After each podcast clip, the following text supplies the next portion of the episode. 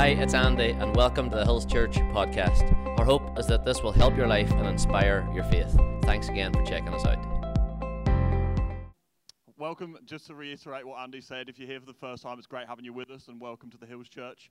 Um, you have come on a week where we are closing the collection of talks, but don't worry, uh, you, you still, hopefully, someone's going to speak to you today as we close it out. We've been over the last few weeks, we've been um, looking at the book of James, and if you've been here, you'll know we say this every, every week. James is basically a Northwest man. He says it how it is, he's to the point, there's no fluff. He'll tell you how it is, and, uh, and we've been looking at ways in which James is encouraging us over the book of James. And um, we've, we've gone very practical. It's been, he's he's written to the scattered church, so 12, the 12 tribes of Israel that were scattered. They were living in different cultures, in different communities. They were trying to live out their faith as followers of Jesus, but surrounded by a world and a culture that is different to them and that is trying to pull them in that direction, that are maybe criticizing the way that, live, that they are living as well. And so it's, it, it sounds very similar to what we're living in today, trying to be followers of Jesus in a world that looks so different to him. And so there's a lot of over the book of James that we've learned that can apply to our lives today. We looked at trials and temptations. We looked at how our faith needs to have actions in line with it. We looked at how we need to tame our tongue. Um, anyone else find that the most challenging week? Yeah, me too. Uh, we, we looked at, uh, last week, we looked at reconciliation and how to submit to God. And then this week, we're looking in James chapter 5 and concluding the whole thing um, there's three different sections in James chapter 5, but I'm going to center in on the middle section. But I thought it would be good to read the whole chapter, round off the collection of talks. We can say over the last five weeks, we have read a whole book of the Bible. So, um, so this is what it says in James 5. Now listen, you rich people, weep and wail because of the misery that is coming on you. Like we said, James is so uplifting and encouraging. Thank you, James. Your wealth has rotted, and moths have eaten your clothes. Your gold and silver are corroded their corrosion will testify against you and eat your flesh like fire. You have hoarded wealth in the last days. Look, the wages you failed to pay the workers who mowed your fields are crying out against you. The cries of the harvesters have reached the ears of the Lord Almighty. You have lived on earth in luxury and self indulgence. You have fattened yourselves in the day of slaughter. You have condemned and murdered the innocent one who was not opposing you. Be patient then, brothers and sisters, until the Lord's coming. See how the farmer waits for the land to yield its valuable crop, patiently waiting for the autumn and spring rains. You too, be patient and stand firm, because the Lord's coming is near. Don't grumble against one another, brothers and sisters, or you will be judged. The judge is standing at the door. Brothers and sisters, as an example of patience in the face of suffering, take the prophets who spoke the name of the Lord. As you know, we count as blessed those who have persevered. You've heard of Job's persever- perseverance and have seen what the Lord finally brought about. The Lord is full of compassion and mercy. Above all, my brothers and sisters, do not swear, not by heaven or by earth or by anything else. All you need is a simple yes or no, otherwise, you'll be condemned. Is anyone among you in trouble? Let them pray. Is anyone happy? Let them sing songs of praise. Is anyone among you sick? Let them call the elders of the church to pray over them and anoint them with oil in the name of the Lord and the prayer offered in faith will make the sick person well. The Lord will raise them up. If they have sinned, they, have, they will be forgiven. Therefore, confess your sins to each other and pray for each other so that you may be healed. The prayer of a righteous person is powerful and effective. Elijah was a human being, even as we are. He prayed earnestly that it would not rain, and it did not rain on the land for three and a half years. Again he prayed, and the heavens gave rain, and the earth produced its crops. My brothers and sisters, if any one of you should wander from the truth and someone should bring that person back, remember this whoever turns a sinner from the error of their way will save them from death and cover a multitude of sins. No goodbye, no see you later, no all the best of your life. That's how James ends his book. Why don't we pray? Father God, we thank you that over the last few weeks we have learned what it means to follow you as people in, surrounded in a culture that is opposed to you. Lord, that you've helped give us wisdom for everyday life. And God, we pray as we come to meet together today, as we come to receive from you, that we would open our hearts to hear from you and that our lives would be changed as a result of it. Amen. I almost prayed for Everton then, Leslie, because I know that's all you're thinking about in church today. Will Everton get relegated or not? One game to decide it. Anyway, does anyone here like waiting? No? No one likes waiting. Nobody likes waiting. It blows my mind. I was thinking this the other day. I was on YouTube, probably not watching a helpful video at all, but I was on YouTube and I clicked the video to start it, and uh, it had an advert. And it had one of them adverts that you cannot skip after five seconds. Isn't that the worst? Anyone find that? You just click in, nah, can't skip ad, can't skip ads. And then I noticed it said one of two. And I thought, well, at least I'll be able to skip the second one. But nah, they screwed me over. The second one came and it was one of those ones that you couldn't skip again. And I was thinking, I was impatient. I was trying to skip through it and I was trying to get to the video. And it probably wasn't even that entertaining of a video anyway. And I, I remembered that when I was a kid and I'd watch TV, for an hour's show, there were three different moments through that show where there were five minute advert breaks. No skipping, no fast forwarding, no ignoring. You had to sit through those adverts. And it made me realize that actually, are we becoming a little bit more impatient? Are we, are we becoming a little bit more impatient? Um, no, nobody is good at waiting, are they? Nobody likes waiting. Um, society hates waiting. What's the phrase here? Um, I, got told, I got told it when I was working in the bakery. What's the phrase here? A, a, a watched kettle never boils. Doesn't it feel like that? I was thinking this as well. You know when you put the microwave on and you put like a minute in? Isn't that the longest minute of your life? If, you're, if, if the doctor says to you, you have one minute to live, put the microwave on, you'll live forever. Nobody likes waiting. We, we want it and we want it now. We, we, don't want, we don't want the fluff. We don't want to have to patiently wait. We don't have to wait for what we want. We want it and we want it now. Um, but God's not like that. I think what we've learned through this passage as well God is not a microwave God, He's not an instant pot noodle God. He's a slow cook God. He's a marinating God. He's a wait and let it seep and let it dwell and let the flavors mash together kind of God. But it's hard to wait in normal seasons. It's hard to wait for the microwave to ding. It's hard to wait for your McDonald's order to come through. Anyone hate it when the, you go up to the drive through and they say, Oh, can you just wait in the bay? I want my chicken nuggets now. But if it's hard to wait in the normal times, how much harder is it to wait in times where we're suffering? In times where we're going through pain. And some of us might be in one of those seasons now. Maybe there's a few of us in this room that are going through relational pain, that there's difficulty in the relationships in our lives. Maybe some of us are going through emotional pain, and there's difficulty in the emotions of our life. Uh, so maybe some of us are going through actual physical pain, that uh, we've got health problems, or there's people that we know that are in health problems at the moment, or financial pain, and the cost of living and everything, all the prices going up. Do you see the price of fuel and everything? Financial pain, and maybe, maybe, maybe we're all going through certain seasons of suffering at the moment, and how much harder is it to go through those seasons patiently and to trust in God in the midst of them? Um, and this is what this is. I want to read it again. The center of this passage that we read of James 5, he says, Be patient then, brothers and sisters, until the Lord's come in. See how the farmer waits for the land to yield its valuable crop, patiently waiting for the autumn and spring rains. You too be patient and stand firm because the Lord's coming is near. So, James uses the analogy of farming. Um, now, I'm no farmer myself, but 11 years ago, when I took a visit to Andy, I was milking in the parlor with Billy one morning, and so, and I have watched two seasons of Clarkson's Farm, so I do feel like I'm pretty, pretty in the know when it comes to farming now. If you want some farming advice, come to me. But this image of the farmer is used throughout the Bible. And, it, and one of the things that blew my mind 11 years ago when I was working on the farm was that farming is just a completely different way of living. That it's not, it's not a job, it's not a vocation, it's a way of life. Like we were, we were milking, and I said to John one day, I said, What happens if you don't milk the cows? Like you don't get up at five in the morning to milk the cows? Well, they get sick.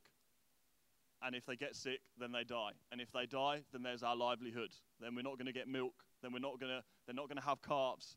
That's the end of the farm. So it's that rather than, oh, I'm too sick to get up this morning, nah, the cows need milking. You go and milk them. Oh, it's Christmas Day, I'd like a day off. No, the cows need milking. And so it struck me that actually this isn't a nine to five, this isn't a leave your job at the door. This is like You have to get it done. If there's a problem, if there's a handling, then you have to get it sorted. And so God uses this image of farming because God often works in seasons and He often works with patience and He often works where it's like it's not just a nine to five thing. Our Christian walk is not just something that you come on a Sunday, it's two hours, there's my little hit of Christianity, and then I walk away. No, it's something that carries with us wherever we go. It's something that stays with us. And so God uses this image of farming. And there's a few things that I want to draw on this about, about patience that I think we can learn from the world of farming. Right? And if there are farmers in the room that think that what I'm saying is a load of nonsense, then just keep it to yourself until the end. Maybe tell me in a few days' time, but not today. But this is the thing. He, he talks about a farmer planting a seed. Now, a farmer, when they get a seed, they know the crop that they're planting. Rather than just grabbing a load of seeds and just going, oh, I'm not sure what this is, and throwing it all in and just hoping that something's going to grow out of it, and then, oh, sure, we'll see at the end of the day. Now, a farmer will know, right, I want to, I want to yield wheat at the end of the season, so I'm going to plant wheat. I know I, I want to yield corn, so I'm going to plant corn. That they know the seed that they're planting. They have the end in mind. They have the end in mind. Now, one of the things that we need with patience is to have the end in mind, to have vision for our life. Maybe there's some dreams that you have that you're waiting on patiently. Well, it's a lot easier to go through the suffer and, and, to, and to go through pain when we know what the end result is. Maybe, maybe, there's, maybe you've just started a business and you're like, I want to have a successful business. And you're going through pain you're going through trying to organize things or trying to staff things or where are we going to get money for that or where are we going to get money for this. It's a lot easier if you've got in your mind, one day I want to have a successful business to face those tough days today. It's a lot easier when you're going through the difficult conversations in a relationship or a marriage. If you go, our end goal is that we will have a thriving marriage, we will have a healthy marriage. It's a lot easier in the tough days, in leading a church, in being involved in a church plant, to go, well, one day we are going to affect our community. We are going to see people know Jesus. We will have faith and patience today because we've got our eyes set on the future. I want to encourage you today what is the vision in the area of your life? Have some vision. Dream a dream because God works in dreams that take time and God works in dreams that have patience. But maybe why don't we just encourage ourselves today? Let's have a fresh dream. Let's dream again. What's our end goal? What's our end desire? What crop do we want to yield in our life? Let's get some vision for our life. The second thing is that a farmer just doesn't plant seeds and then just forget about it. They don't just walk away and go, well, we'll leave that and then I'll come back to it in a few months. A farmer plants seed and then they water the field and then they fertilize it I don't know the exact process. John will be able to fill me in again at some other point. But they tend to the soil, they tend to the crop. It's not something that they forget about and just hope for the best. I think sometimes we can have a tendency that we have those moments of inspiration. If, if anyone's like me, you go, right, I'm going to get fit. Sign up for a gym. Go to the gym for one session. Yeah, that's me. Feel sore the day after. Never go back again.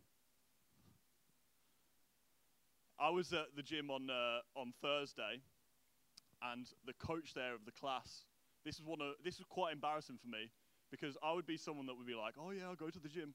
The coach come up to me and said, are we in danger of this becoming regular, Nathan? he said, at what point do we call this consistent? I said, you're going to have to be the judge of that, Davey. Nothing as embarrassing as feeling like you're telling people, like, yeah, I do CrossFit. And then the coach actually is like, no, you don't.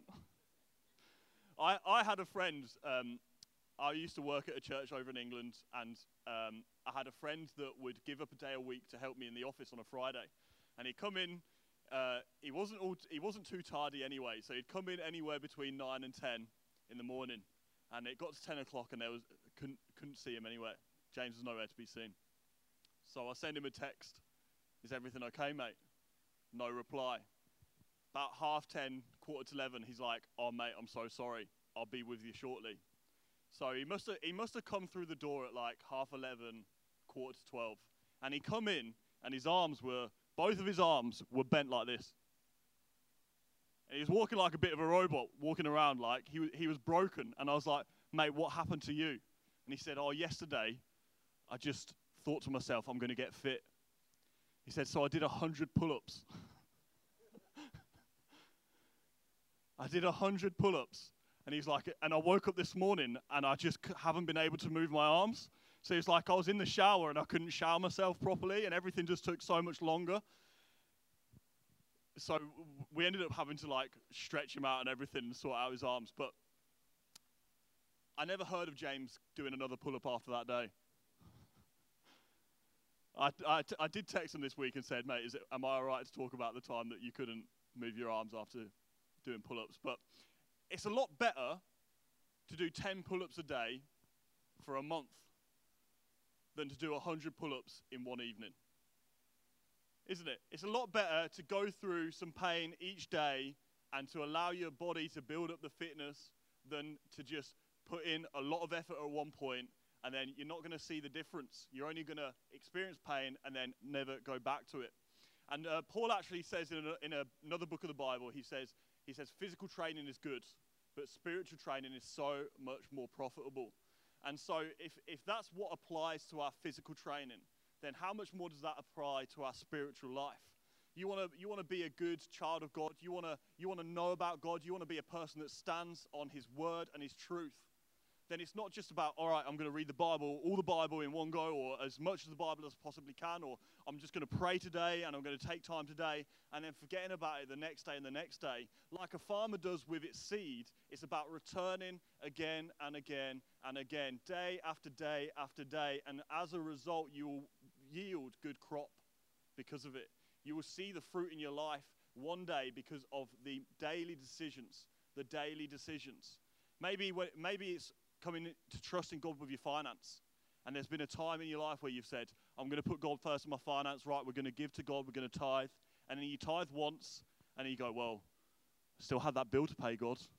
Well, we're still trying to make ends meet at the end of the month. Okay, we'll miss it this month. But it's about you've not given God a chance to prove himself. You've not given God a chance to show up in your life and to show you, I am your provider. You can put your trust in me.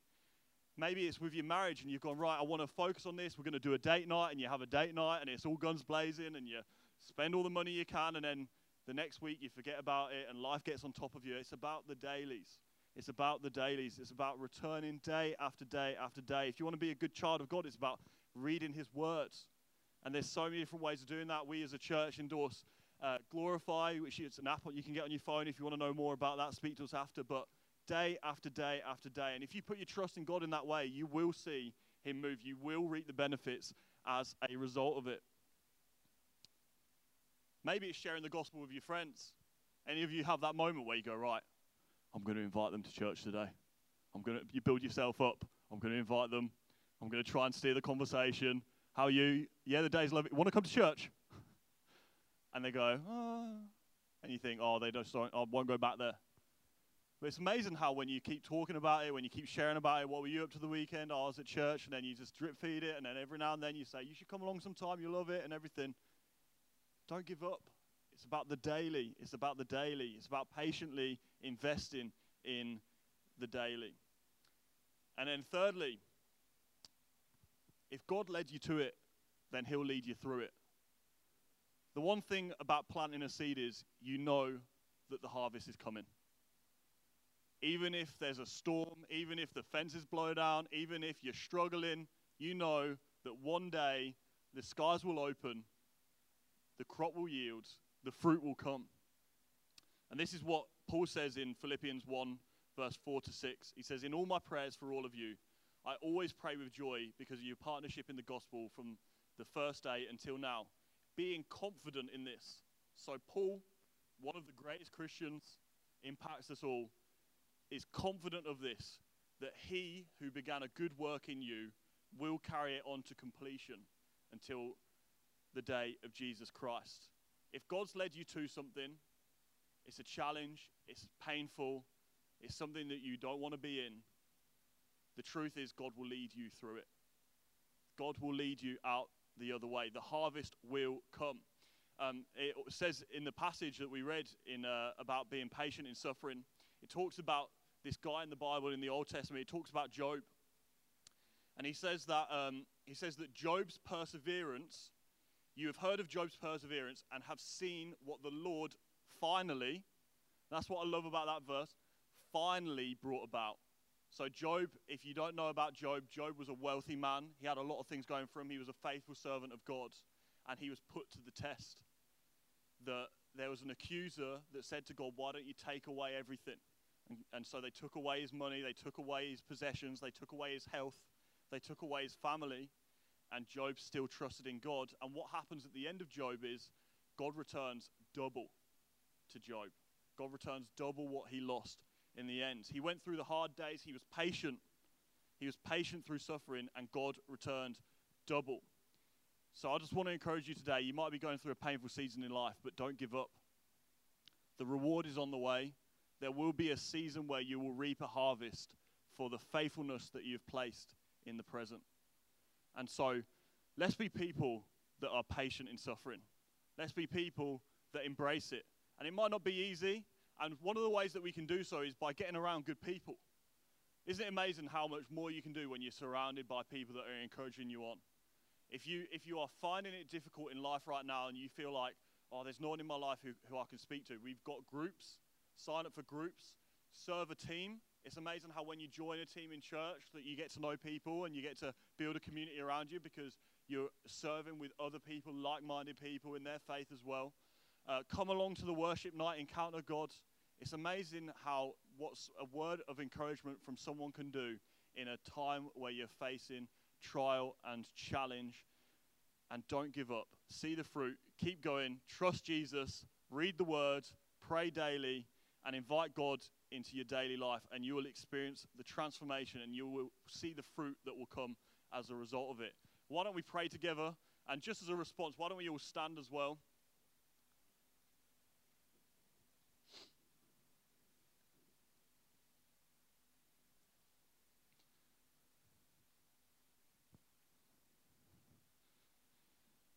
If you just want to all close, close your eyes and then just as an act of response, if you want to respond to this message, if you want to hold out your hands, it's just a simple way of us saying to God, we receive from you, God, and we want to receive from you today. And it doesn't take a genius to know that there are seasons of pain at the moment that people in this room are going through, seasons of challenge. And maybe you've been to the point where you're like, I just want to give up. I want to throw the church thing in. I want to throw the business. Maybe this marriage isn't worth saving, or maybe God's never going to work in that part of my life. Well, let's pray. Because whilst it's good to have people around us that are encouraging us, there's nothing that can be a substitute for a touch from heaven, for God moving in our life and reaching out into our situation. So, Father, Father, we trust in you. And Lord, we know that you are the author of hope and life. And Lord, we pray for people in this room that maybe have lost sight of the end goal, have lost sight of what the vision is for that area that we're experiencing pain in, Lord. And we ask that we'd have fresh vision, fresh vision, that we'd have the end in sight, Lord. We would know the reason why we're going through this trial at the moment. Lord, we pray for those of us in this room that maybe have tried and, and had a lot of effort in one moment to see something in our lives, but have forgotten about it since. And Lord, we ask that we can pick it up again and return to it and go, right, we're going to water this seed, Lord. We're going to water it daily. It might cost us, it might hurt a bit each day, but we're going to, going to make that decision daily to put God first in that area.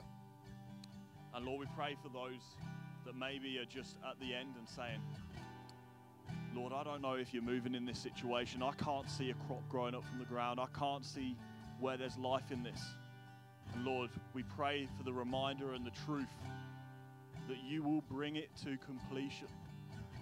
Lord, that there will always be a season of harvest in that area. Lord, we pray for the people that we've been investing in our lives who we haven't seen come to church yet, who we haven't seen you move in their life, Lord. And we know that beneath the surface you are. So we pray for faith again, Lord. We pray for faith again in our finances and putting you first in them, Lord. We pray faith again in our relationships. We pray for faith again in our emotions, Lord. We pray for faith again that you will do a great work in and through this church, Lord. And we ask and pray this in your name. Amen. Hey, thanks again for checking out the Hills Church podcast. Hey, if this message has inspired or encouraged you in any way, why don't you share it with a friend? Hi, as well as that, we meet every Sunday at 11 a.m. at the Waterside Theatre, and we'd love to see you at one of our services. But hey, thanks again for checking out the podcast. Why don't you subscribe to our channel?